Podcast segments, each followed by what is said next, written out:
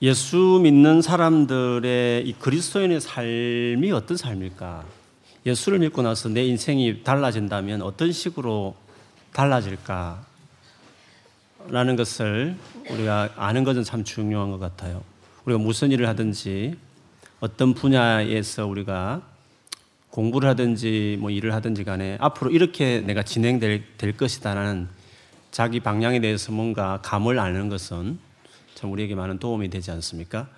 그리스도인이 되면 예수를 영접하면 내 인생은 어떻게 달라질 것인가? 어떤 중요한 이런 프로세서를 밟나? 이런 것들을 아는 것은 참 중요한 것 같아요. 여러분, 예수를 믿으면 뭐 자세하게 말하면 더 말할 수 있지만 크게 본다면 그리스도의 삶에 반드시 이루어지는 프로세스가 있다면 크게 세 가지 정도라고 볼 수 있습니다. 예수를 믿고 난 이후에 여러분 믿음이 자라면 자랄수록 이 과정을 겪게 돼 있고 이것이 저 여러분 삶 안에 더 이루어지게 돼 있습니다. 다르게 말하면 복음이 내 삶에 들어오면 반드시 내 삶이 이렇게 달라져 간다는 거죠. 그래서 우리는 이것을 이렇게 말할 수 있습니다. 이 사람이 정말 구원을 받았구나, 혹은 이 사람은 정말 하나님의 자녀구나 하는 것을 이것으로 이제 볼수 있는 것입니다. 구원의 증거다. 구원받은 사람이구나. 이렇게 말할 수 있는 거죠. 물론 구원이 조건은 아닙니다. 이것을 해야만 구원을 받는 건 아니고 구원은 전적인 하나님의 선물이죠. 하나님이 다 하셔서 우리 그냥 주시는 거잖아요. 근데 그 선물을 받아들이는 사람은 그 선물인 복음이 좀 인격적으로 말하면 그 예수 그리스도가 내 삶에 내 들어오시면 그분이 이런 식으로 내 삶을 이끌어 간다는 거죠. 그래서 이렇게 삶이 바뀐 걸 보니까 예수님이 내 안에 계시는구나. 혹은 내가 정말 구원을 받았구나는 구원의 어떤 증거라는 거죠. 구원의 조건이 아니라. 그 구원의 증거라고 말할 때 제일 첫째는 거룩함입니다. 내 삶이 정말 거룩해진다는 거죠. 거룩해진다는 것은 달라지는 것을 이야기하겠죠. 어떻게 달라지느냐 하면 하나님을 닮아가는 거죠. 왜냐하면 하나님 자체가 어, 유니크한 분이잖아요. 유니크하다는 의미를 거룩이라는 용어로 쓰거든요. 특별하다, 구별되어 있다 이런 뜻이잖아요. 근데 우리가 거룩해진다는 것은 그 하나님 같이 닮아간다는 것을 말해요. 뭐 그런 점이 그 윤리적인 것일 수도 있어요. 뭐 죄를 떠난다는 것도 될 수 있습니다. 어, 그건 아주 소극적인, 아주 기초적인 변화라고 말할 수 있죠. 더 나아가서는 하나님 같은 가치, 생각이 맞춰지겠죠. 그리게 되면 결국 어떻게 되겠습니까? 그 하나님과 딱 연합하고 하나가 되겠죠. 그 거룩은 소극적인 초기 단계는 죄를 덜 짓고 좀 깨끗해지고 온전해지고 하다가 나중에는 하나님과 완전히 이 하나가 되는 연합, 하나님의 것이 돼버린 하나님의 소속이 돼버리는 것이 이제 거룩의 목표라고 말할 수 있습니다. 두 번째로는 그렇게 되어지고 났을 때 또 다른 삶의 변화는 하나님과 하나가 되어버리면 하나님에게 제일 중요한 하나님의 속성은 사랑입니다. 하나님이 얼마나 인자하신지 우리가 가히 성경을 볼 때마다 깨닫게 되죠. 하나님이 자기 자신을 소개한 적이 있어요. 하나님에 대한 많은 설명이 있을 수 있잖아요. 하나님 어떤 분인지를. 근데 하나님이 자기를 직접 introduction 한 어, 말씀이 있죠. 출애굽기 보면 모세에게 뒷모습을 탁 보여주면서 하나님이 직접 자기 자신을 선포해요. 그 선포의 내용을 쭉 읽어보면 나는 인자가 아니었다. 난 노하기를 더디하는 신이다. 쉽게 말하면 하나님이 그 사랑에 대한 것을 확실히 자기를 소개했어요. 그 하나님은 정말 사랑이 많은 분이에요. 그렇게 하지 않으면 자기 독생자를 십자가에 죽인 이 사건을 이해할 수 없어요. 굳이 그렇게 할 이유가 전혀 없는 거거든요. 하나님은 정말 사랑이 많으신 분이죠. 그래서 하나님과 연합이 되면, 즉, 거룩을 거쳐서 거룩, 점점 거룩해져서 하나님과 하나가 되어졌을 때 우리 안에 형성되는 주도적인 성품은 사랑이죠. 긍휼함이 우리의 삶 안에 이제 긍휼이 많은 성품을 가지게 돼요. 그래서 사람을 사랑하는 사람이 돼요. 착한 거 말고 진짜 사랑하는 많은 상처를 줘도 많은 실망을 시켜도 그걸 다 품어낼 수 있는 강한 강한 사람, 사랑이 많은 사람이 되게 되죠. 더 나아가서는 이제는 이 놀라운 복음의 능력을 알기 때문에 풍성함을 경험했기 때문에 이 복음을 세상에 전하기 위한 대가를 기꺼이 지불해요. 그걸 감수해요. 복음을 위해서 자기 삶을 기꺼이 희생하는 것을 감수하는 삶을 살죠. 복음을 위한 핍박을 받는 것들을 두려워하지 않고 그걸 가치고 영광스럽게 생각하면서 삶을 살게 돼요. 정리하자면 거룩, 사랑, 핍박을 받아내는 이런 단계를 이제 거쳐가게 되는데 거룩함은 어떻게 이루어질까요? 어떻게 하면 하나님과 마음이 맞춰질까요? 가장 중요한 것은 말씀이죠. 말씀은 하나님의 마음이고 하나님의 가치잖아요. 하나님의 생각이기 때문에 하나님의 말씀을 알아가고 그 말씀으로 마음이 터치받고 그 말씀에 자기를 맞추어 간다는 것은 결국 하나님과의 하나됨과 연합으로 가는 길이라고 말할 수 있어요. 그래서 반드시 예수를 믿고 난 이후에 많은 일들이 있겠지만 하나님의 말씀을 계속 가까이 하면서 그 말씀으로 자기를 바꿔가면 그 말씀에 맞춰가면 그리고 그 말씀이 살아있기 때문에 자기를 자꾸 터치하기 때문에 결국 하나님과 하나 되는 과정을 가게 돼 있어요. 그래서 거룩에서 제일 중요한 것은 하나님의 말씀이 제일 중요한 과정이에요. 예수님께서 요한복음 17장에 보면 제자들 위한 기도 가운데 하나님 저들을 거룩하게 하옵소서. 어떻게? 진리로 거룩하게 하옵소서. 아버지의 말씀은 진리입니다. 결국 하나님의 아버지 말씀인 진리로 저들을 거룩하게 해달라고 이야기를 했어요. 거룩이라는 말은 조금 전에 설명한 것처럼 하나님을 닮아가는 것이요. 하나님과 또 연합해가는 것이고 어, 하나님과 또 하나 되는 것이거든요. 그렇게 되어지면 성품이 하나님 성품이 사랑의 성품이 드러나게 돼 있거든요. 그래서 사랑하는 것이 늘 힘들잖아요. 또 사랑이 늘 부족한 걸 계속 깨달아요. 근데 그런 그 너무 스트레스 받을 필요 없어요. 아, 원래 그래요, 우리는. 그리고 내가 아직도 하나님 사람으로 인격이 덜 됐구나. 아직도 미숙하구나. 그렇게 인정하면 돼요. 그리고 그렇게 될 수 있는 방법은 더 거룩의 과정을 자꾸 밟아가면 어느새 정말 사람을 잘 품어내는 하나님처럼 정말 노하기도 더디하는 쉽게 말해 짜증도 덜 내고 마음도 덜 상하고 분한 마음도 덜 들고 또 잘 참아내고 또 더 계속 그럼에도 불구하고 계속 그 영혼을 소중하다 생각하는 마음을 계속 갖게 되고 이런 하나님 같은 성품이 내 안에 이제 만들어지게 되는 거죠. 베드로전서 1장 22절에 보면 제가 인용했던 몇 번의 구절이긴 하지만 너희가 진리를 순종함으로 너희 영혼을 깨끗하게 하여 거짓 없이 형제 사랑하기에 이르렀으니 보세요. 진리를 순종함으로 저 말씀으로 그 거기에 맞춰 가면 자기 영혼이 깨끗해져요. 그 말은 거룩해진다는 뜻이에요.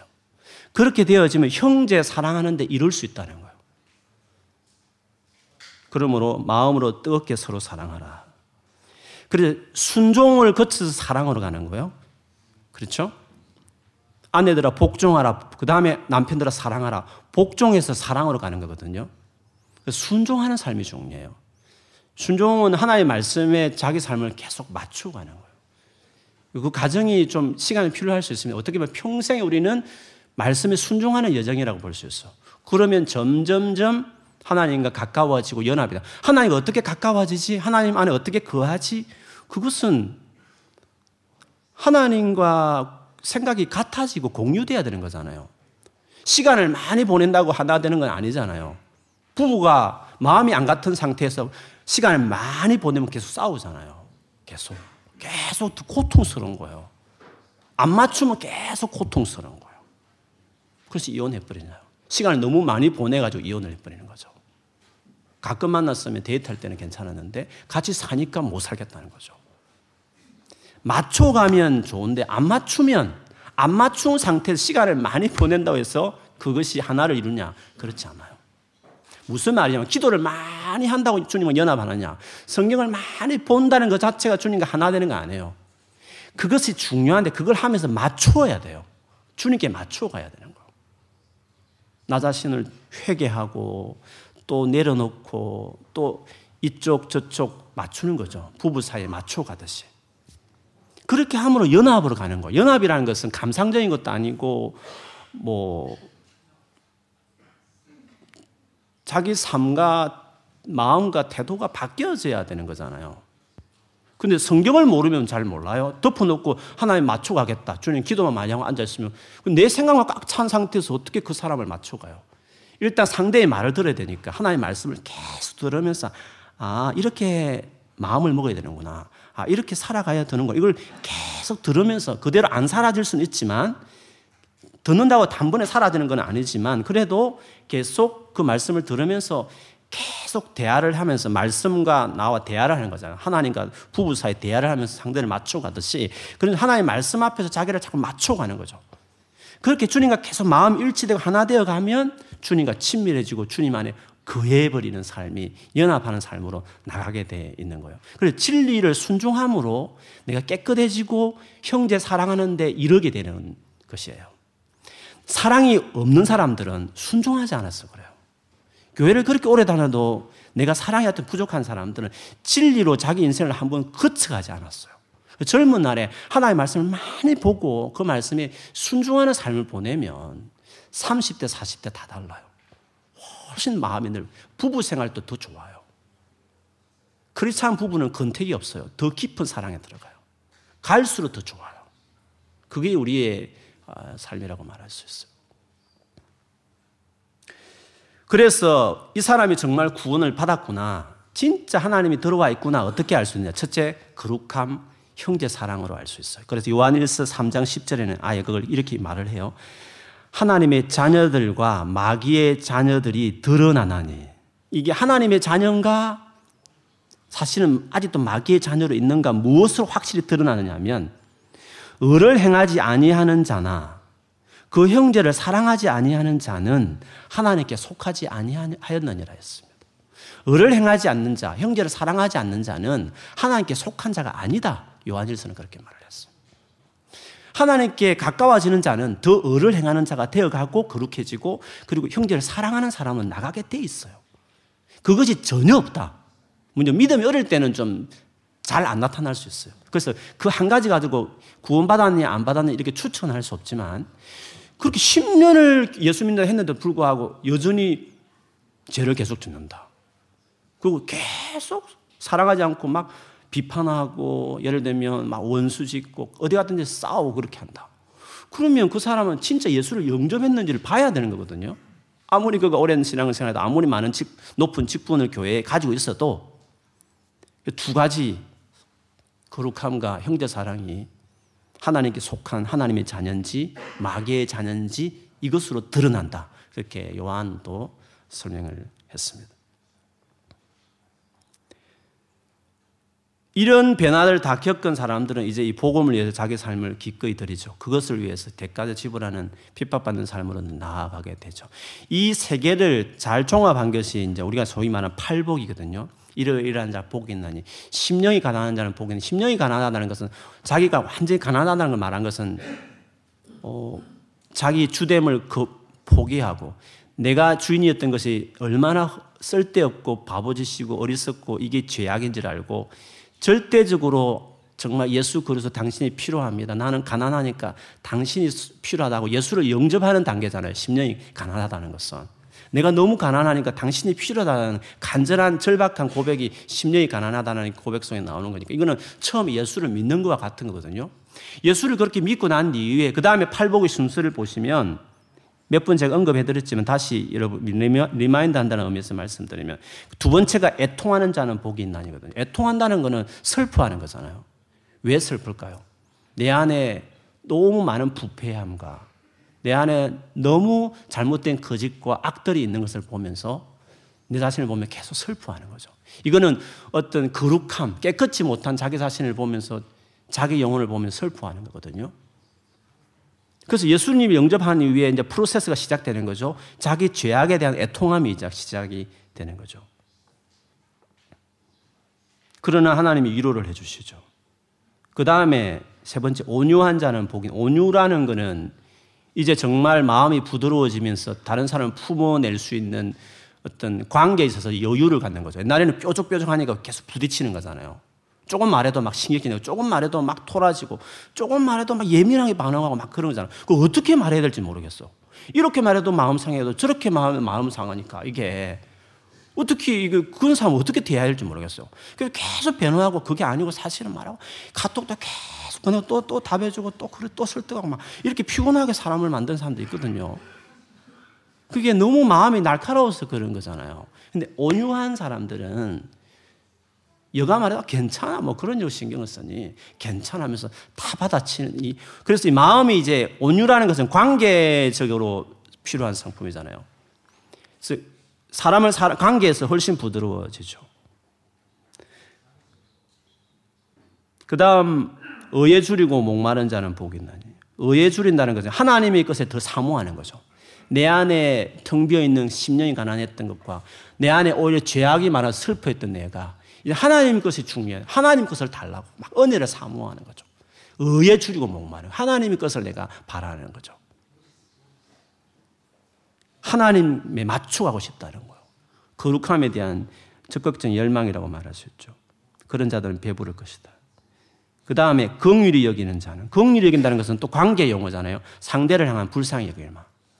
옛날에는 판단하고 저 애는 왜 저래 저는 어떻게 막 볼 때마다 이렇게 저 사람은 저래서 못 되고 저 사람은 저게 문제고 저 사람은 저렇게 마음에 안 들고 저 사람은 저래서 막 판단하던 사람들이 이제 성숙해지면 관계 안에서 그렇지 않죠. 그것이 불쌍함으로 다가오는 거죠. 긍휼히 여기는 태도가 되는 거죠. 그 다음에 마음이 청결한 자는 복이 나니 마음이 깨끗해지는 애통하는 상태에서 많이 좋아진 거죠. 자기를 볼 때마다 슬퍼했던 사람들이 이제 어느새 이렇게 마음이 깨끗해지고 그래서 청결한 자는 하나님을 보기 시작하죠. 이 본다는 것은 하나님 임재를 경험하는 거죠. 하나님이 내 삶에 같이 하는 것을 경험하게 되는 것이죠.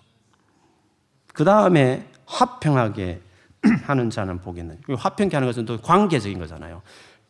사람들 사이의 관계를 이제 화평을 도모하는 적극적으로 하나됨을 만들어가는 사람으로 그가 이제 세워져 가는 거죠. 그런 사람은 하나님의 아들이다 인정을 받을 것이라 했어요. 마지막 복이 있느냐 복, 복을 남겨두고 있는데 어쨌든 지금까지 단계를 쭉 보면 어떤 거룩과 형제 사랑과 관련되어 있는 두 축으로 이게 팔복이 돌아가고 있다는 것을. 물론 제일 처음에는 예수 그리스도 영접하는 거죠. 10년이 가난하니까. 나는 가난해요. 나는 아무것도 혼자 할 수 없어. 나는 정말 문제 많은 사람이에요. 예수님 당신이 하나님 필요해요. 나는 정말 당신이 구걸하는 도움을 청하고 그분을 강구하는 10년이 가난한 것부터 시작해 그분을 모신 다음에 한편으로는 거룩을 가지고 한편은 형제 사랑을 이렇게 밟아서 올라가는 거잖아요. 올라가다가 이제 마지막 복은 이렇게 끝나죠. 을을 위하여 박해를 받는 자는 복이 있나니 천국이 그들의 것입니다. 나로 말미암아 너희를 욕하고 박해하고 거짓으로 너희를 거슬러 모든 악한 말을 할 때는 너희에게 복이 있나니 기뻐하고 즐거워하라 하늘에서 너희 상이 큼이라 너희 전에 있던 선지자들도 이같이 박해하였으니 이 놀라운 하나님의 의, 이 하나님의 놀라운 복음을 경험한 이후에 영원이가 졸리는 것 요즘 피곤한 그런 보다 피곤한 오케이 등잔 밑이 어둡다든 내가 등잔 밑을 안 봤어. 뒤에만 봤어. 앞을 봐야 되겠어. 어,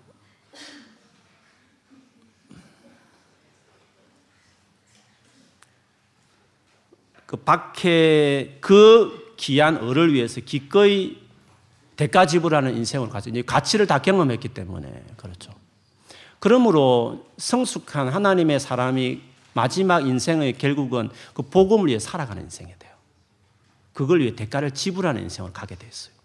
이게 복음으로 복음 인생을 바꾸어 버린 사람, 복음으로 인생이 변화된 사람들은 결국 자기 인생을 이제는 이 을을 위해서 이 하나님의 어려움, 이 복음을 위해서 기꺼이 박해를 감수하는 그걸 기뻐하면서 하나님이 주실 상을 받을 이 삶을 향해서 자기 삶을 살죠.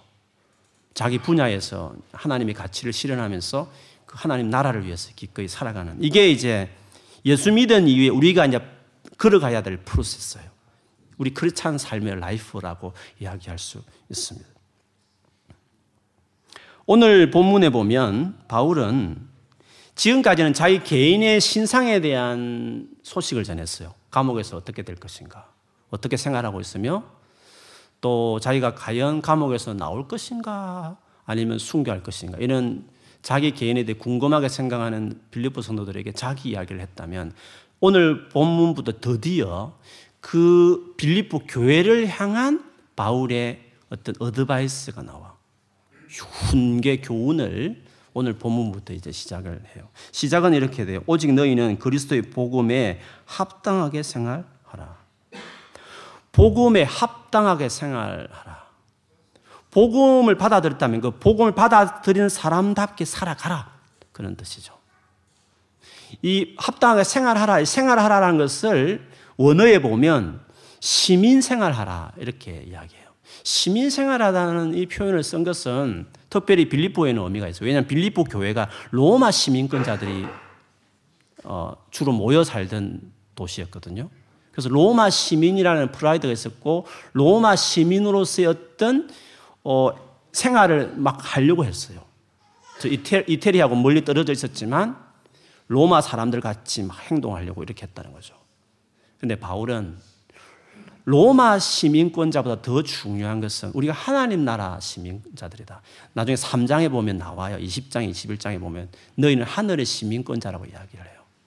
그래서 너희가 로마 시민권자라고 하면서 로마 시민같이 생활하는 것이 중요한 게 아니라 하나님 나라 시민답게 생활을 해야 된다라는 그걸 의도적으로 말하기 위해서 그 용어 자체가 정치 용어거든요. 시민 생활하라.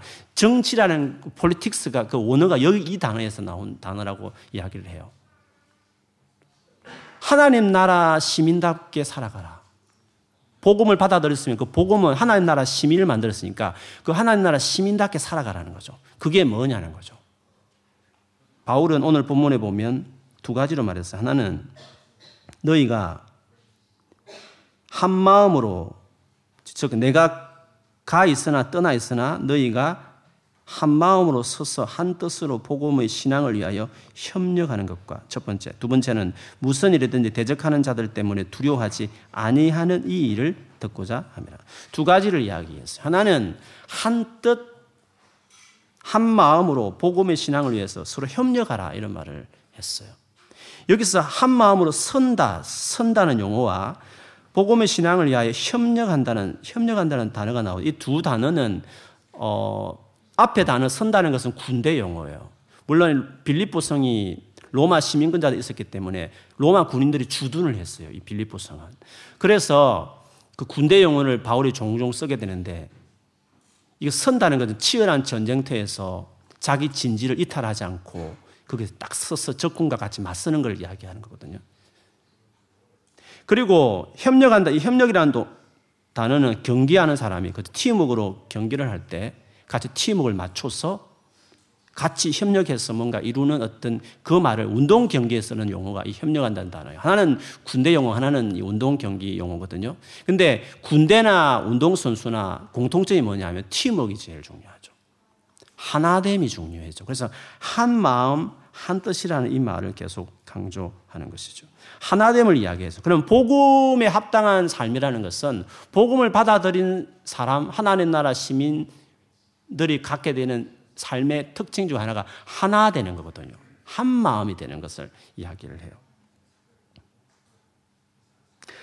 한 마음이 된다는 것은 거룩과 사랑을 거쳤을 때 가능한 거거든요. 하나가 된다는 것은. 예수님이 거룩, 저희를 거룩하게 하옵소서 그 다음에 아버지와 내가 하나인 것처럼 저들도 하나 되게 해달라고 요한복음 17장 마지막 예수님의 기도의 두 번째 기도가 하나됨을 위한 기도를 하잖아요. 거룩을 거쳐야 하나가 되는 거거든요. 거룩한 것이 아니면 하나님과도 하나도 안 되지만 교회 안에도 하나가 안 돼. 교회가 어떤 교회가 막 분쟁이 많은 경우에는 다 세상적인 생각으로 그냥 교회는 앉아 있는데 아니면 예수를 믿었지만 믿음이 너무 어리니까 이게 생각이 성경적인 생각도로 서로 공통이 안 돼 있으니까 자꾸 싸우는 거거든요. 근데 그룹으로 거쳐서 하나님과 생각이 갖춰지면 다 하나님 생각이 되면 이제 그 마지막 결과가 이제 하나됨 형제 사랑으로 가는 것이거든요. 근데 그렇지 못하면 이제 분열과 다툼이 일어나게 되는 거죠. 부부 갈등은 어떻게 해결할 수 있는지 아세요? 그거는 남편 아내가 다 믿음이 잘하면 돼요. 다 예수의 중심으로 살면 다 부부가 하나가 될 수 있어요. 어쨌든 여기서 하나가 된다. 한 마음 한 뜻이라는 것은 거룩과 형제 사랑이 이루어진 것을 이야기. 이것이 복음에 합당한 사람의 특징이라고 말할 수 있어요. 두 번째는 오늘 본문상의 두 번째로는 무슨 일이든지 대적하는 자들 때문에 두려워하지 아니하는 이 일을 듣고자. 대적하는 자들이라는 것은 복음을 위해서 적극적으로 살다 보니까 대적자들이 나오는 거잖아요. 그 대적자들이 나올 때 두려워하지 말라는 거죠. 이것은 적극적으로 핍박을 감수하고 피하지 않고 살아간다는 것을 여기서 전제하는 거죠. 그렇다면 복음에 합당한 삶이라는 것은 거룩, 사랑, 핍박을 감수하고 살아가는 삶을 오늘 본문에도 그대로 바울이 이야기하고 있습니다. 그런데 이 같은 어, 프로세스는 계속 우리 읽기 잘 알고 있는 요한복음 15장의 포도나무와 가지 비유도 똑같아요. 포도나무와 가지 비유도요. 그 프로세스를 보면 제일 먼저 거룩을 말해요. 그 다음 형제 사랑을 말하고, 그 다음 세상에서 핍박받는 순서로 가요. 요한복음 15장 끝 처음에 보면요. 3절, 4절에 보면 너희는 내가 일러 준 말로 이미 깨끗하여졌으니 내 안에 거하라. 보세요. 내가 너희에게 일러 준 말로 말씀으로 깨끗해지는 거거든요. 내가 너희에게 일러 준 말로 이미 깨끗하여졌으니. 그렇죠. 지금 공생의 3년의 기간 동안 예수님이 제자 훈련을 했는데 그 제자 훈련의 중요한 내용이 뭐냐면 아버지 진리 말씀으로 저들을 거룩하게 하는 작업을 했다는 거죠.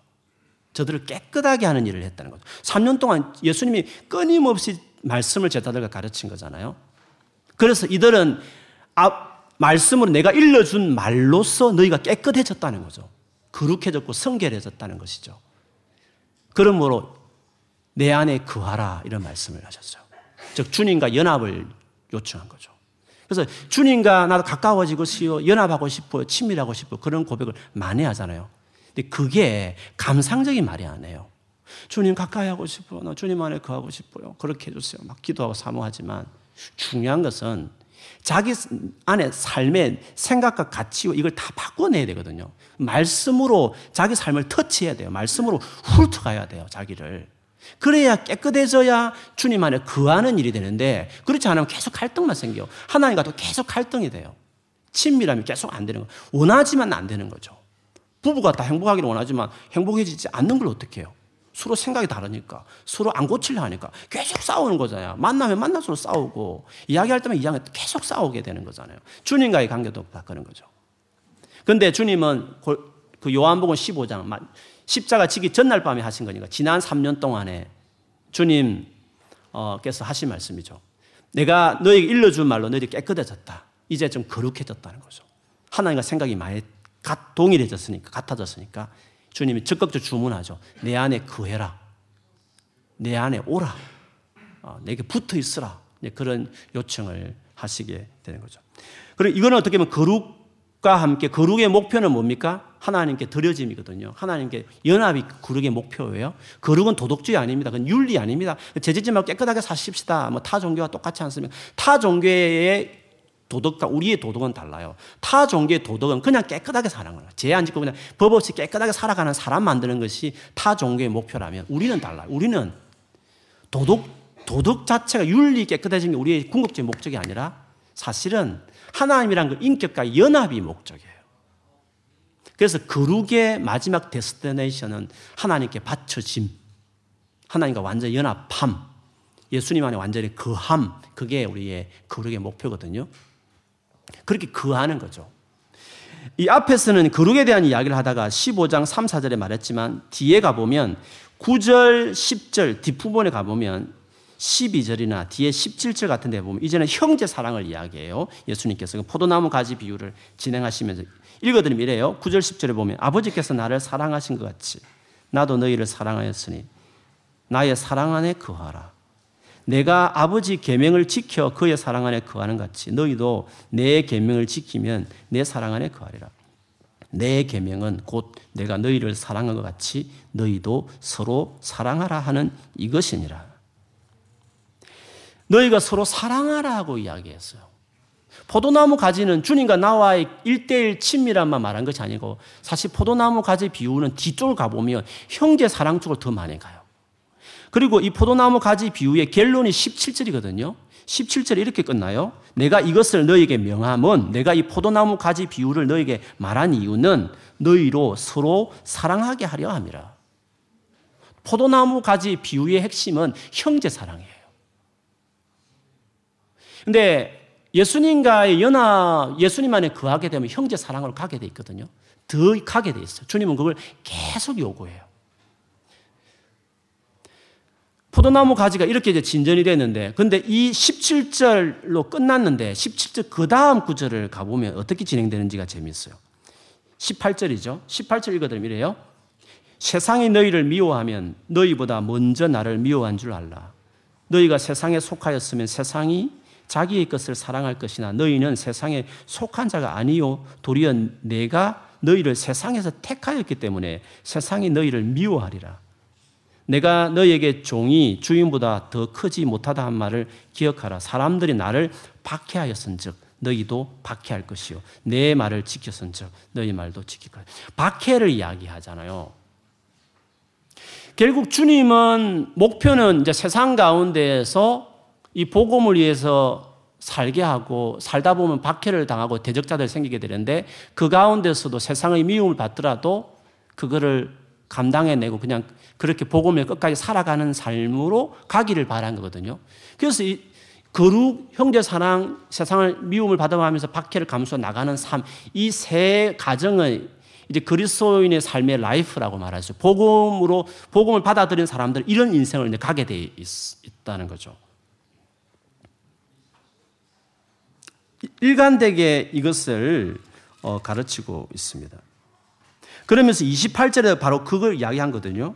대적자들에 대해 두려워하지 않는 것을 나는 너희들을 그렇게 되기를 바란다고 이야기했어요. 이것이 저 이렇게 해 살아가는 것이 그들에게는 그들이란 것은 대적자들을 이야기해요. 멸망의 증거요. 너희에게는 구원의 증거지. 구원의 증거라 그랬어요. 박해 받아가면서 예수를 믿는 사람은 구원받았다 이렇게 증거를 할 수 있는 거예요. 적어도 박해 받아면까지 예수를 위해서 살아가는 사람, 대가를 지불하며 기꺼이 복음을 위해 살아가는 사람이 이 사람 구원받았구나 그걸 그 자체가 증거하는 거예요. 그리고 그런 사람을 박해하는 사람들은 저 사람은 멸망받을 사람이고 자기 정체가 드러나는 거죠.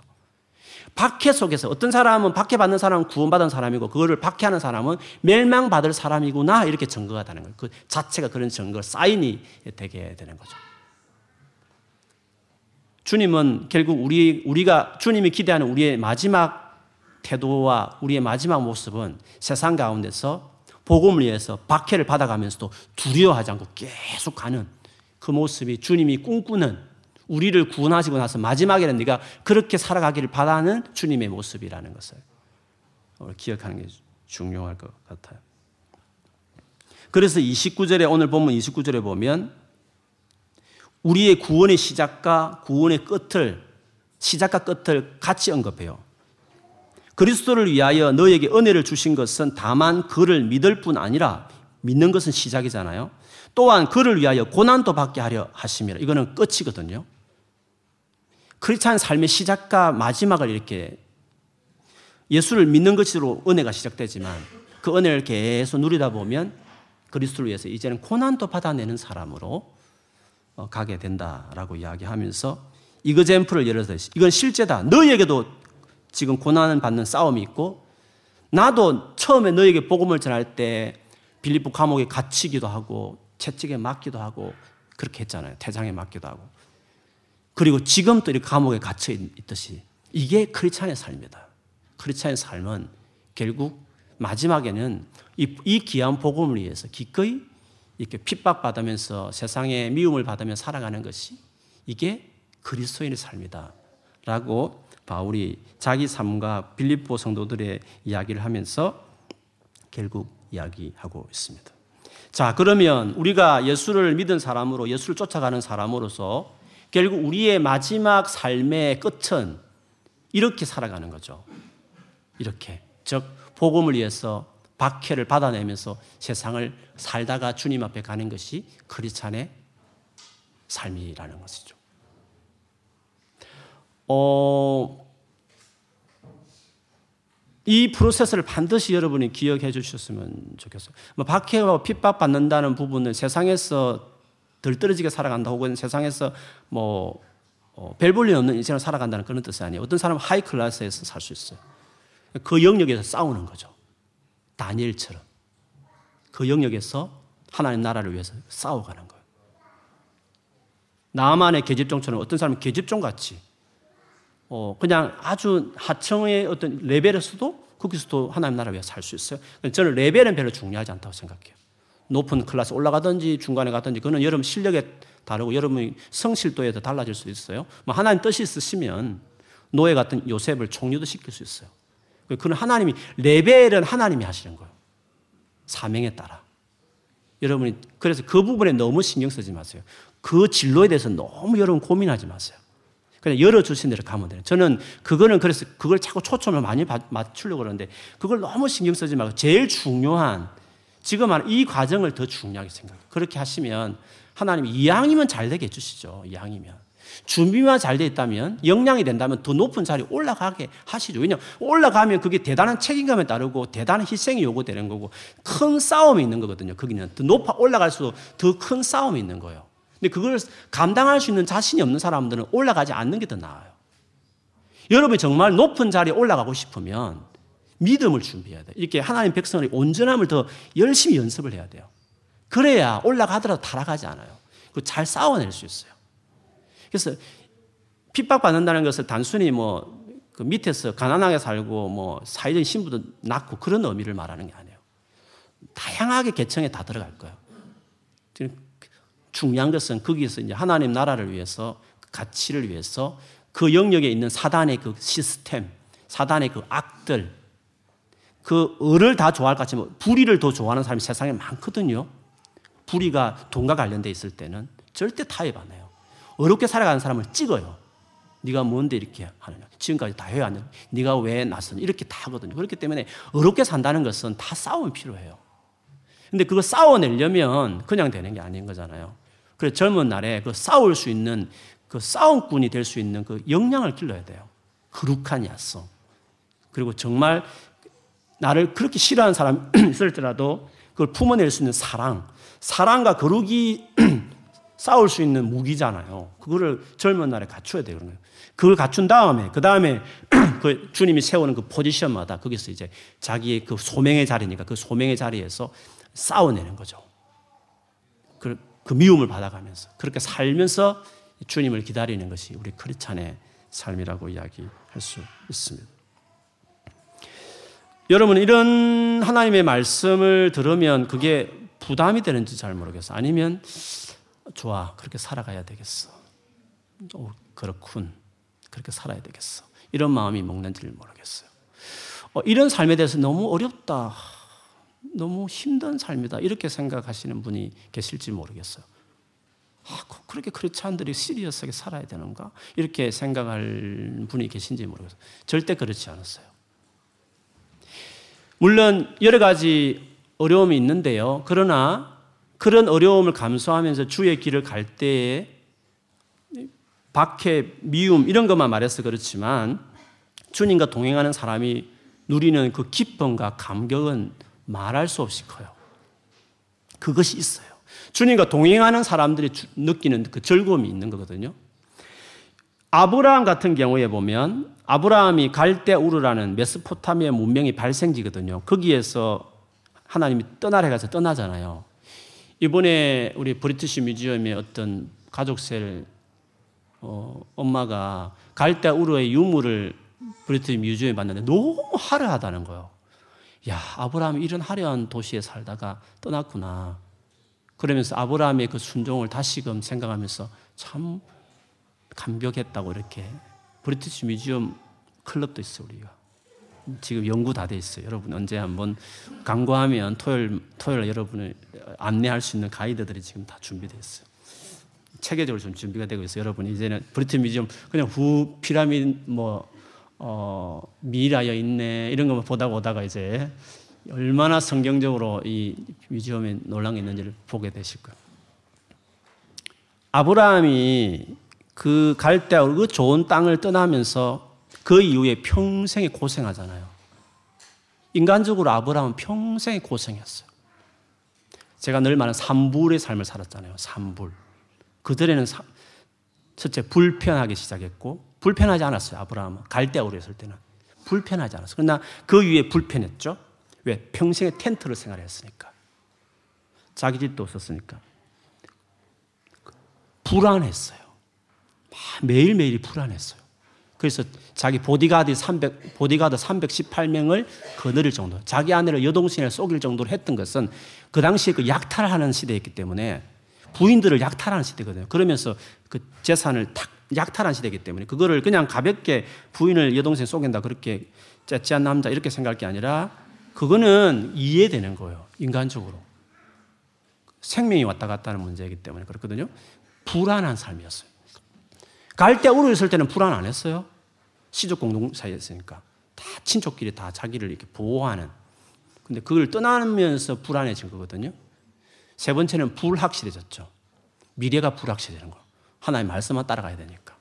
그래서 믿음으로 살아가는 사람은 불편한 삶이에요. 그리고 불안한 삶이에요. 인간적으로는. 그리고 미래가 불확실해요. 내가 계획에 살아가는 사람이 아니라 하나님 인도받는 삶이니까 그래요. 근데 하나님을 제대로 알면 가장 안전한 삶이며 가장 풍요로운 삶이며 가장 미래가 소망 있는 삶이 그거예요. 하나님이 누군지, 하나님이 어떤 분이냐 따라서 그 인생이 달라지는 거거든요. 그래서 그냥 겉으로 보기는 불안한 것 같아요. 겉으로 보면 불편한 것 같고, 겉으로 보면 막 불확실하고 그런 거잖아요. 근데 하나님 그분을 몰라서 그렇지. 그분을 알게 되면 훨씬 풍요롭고, 훨씬 설을 넘치고, 훨씬 감격스러운 삶이 그 삶이라는 거죠. 아브라함은 그 삶을 기꺼이 살아서 후회하지 않았어요. 그리고 천국을 하나님이 예비한 그 성을 바라보며 평생에 낙원에 사는 것을 기꺼이 선택하는 삶을 살았어요. 저는 빌고 안 믿는 사람 보기에 믿음 없는 사람 보기에 저렇게까지 어렵게 살아야 되나 인생을 예수 믿는 사람이 저렇게 어렵나 생각할지 모르지만 그렇게 살아가는 본인은 본인은 풍성해요. 주님은 그런 영광스러운 사람을 우리 불렀어요. 그리고 주님 앞에 가면 만할 수 없는 상급을 우리 갚으시겠죠. 여러분 인생은 이렇게 사나 저렇게 사나 고생이에요.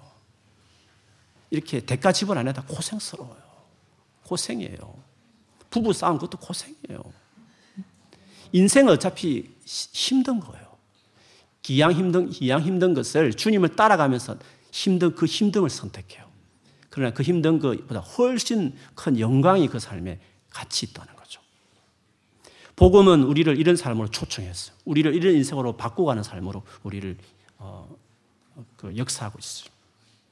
그래서 오늘 이 밤에 또 올 한 해를 내다보시면서 내가 앞으로 어떻게 살 것인지, 올해를 어떻게 살 것인지, 나는 어디로 지금 방향으로 내가 신앙생활 해야 될지를 여러분이 감을 확 잡으시고 올 한 해 정말 열심으로 말씀으로 나 자신을 더 거룩하게 세워가야 되겠다. 그리고 진짜 사랑이 없는 내지만 아, 이게 그냥 되는 게 아니구나. 점점 사랑이 많은 사람이 될 것이라는 걸 소망하고 결국 나는 마지막 성숙해지면 주와 나, 주의 나라를 위해서 어, 정말 싸워가는 군인처럼 운동 경기하는 사람들처럼 내가 핍박을 감수하며 받아내면서 내 인생을 그렇게 마지막을 끝낼 거다. 이런 소망을 가지고 어, 여러분 살아갔으면 좋겠습니다. 그렇게 살기를 주 여러분 축원합니다.